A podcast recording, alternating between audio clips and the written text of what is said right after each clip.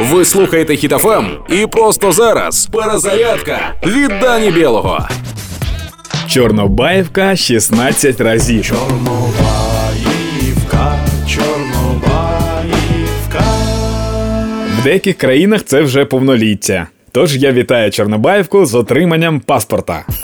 В мене є таке враження, що росіяни використовують Чорнобаївку як місце утилізації солдат, які не виконали своєї головної місії, наприклад, не здобули жодної пральної машини, або ж використовують її як тестове завдання. Пройшов Чорнобаївку, отримаєш можливість померти трохи пізніше.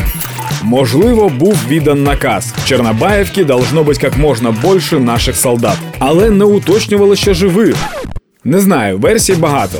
Та якщо мене зараз чує хтось з наших воїнів, хто зараз біля Чорнобаївки, то я запрошую вас в ефір на Хіт ФМ одразу після перемоги, бо дуже хочеться поспілкуватися і дізнатися загадку того місця. Україна впевнено стоїть більш ніж 50 діб.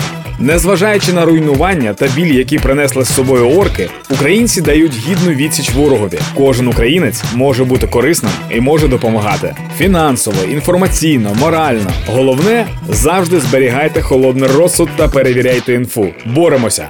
Слава Україні! Проект Перезарядка на Хітофем від Дані Білого.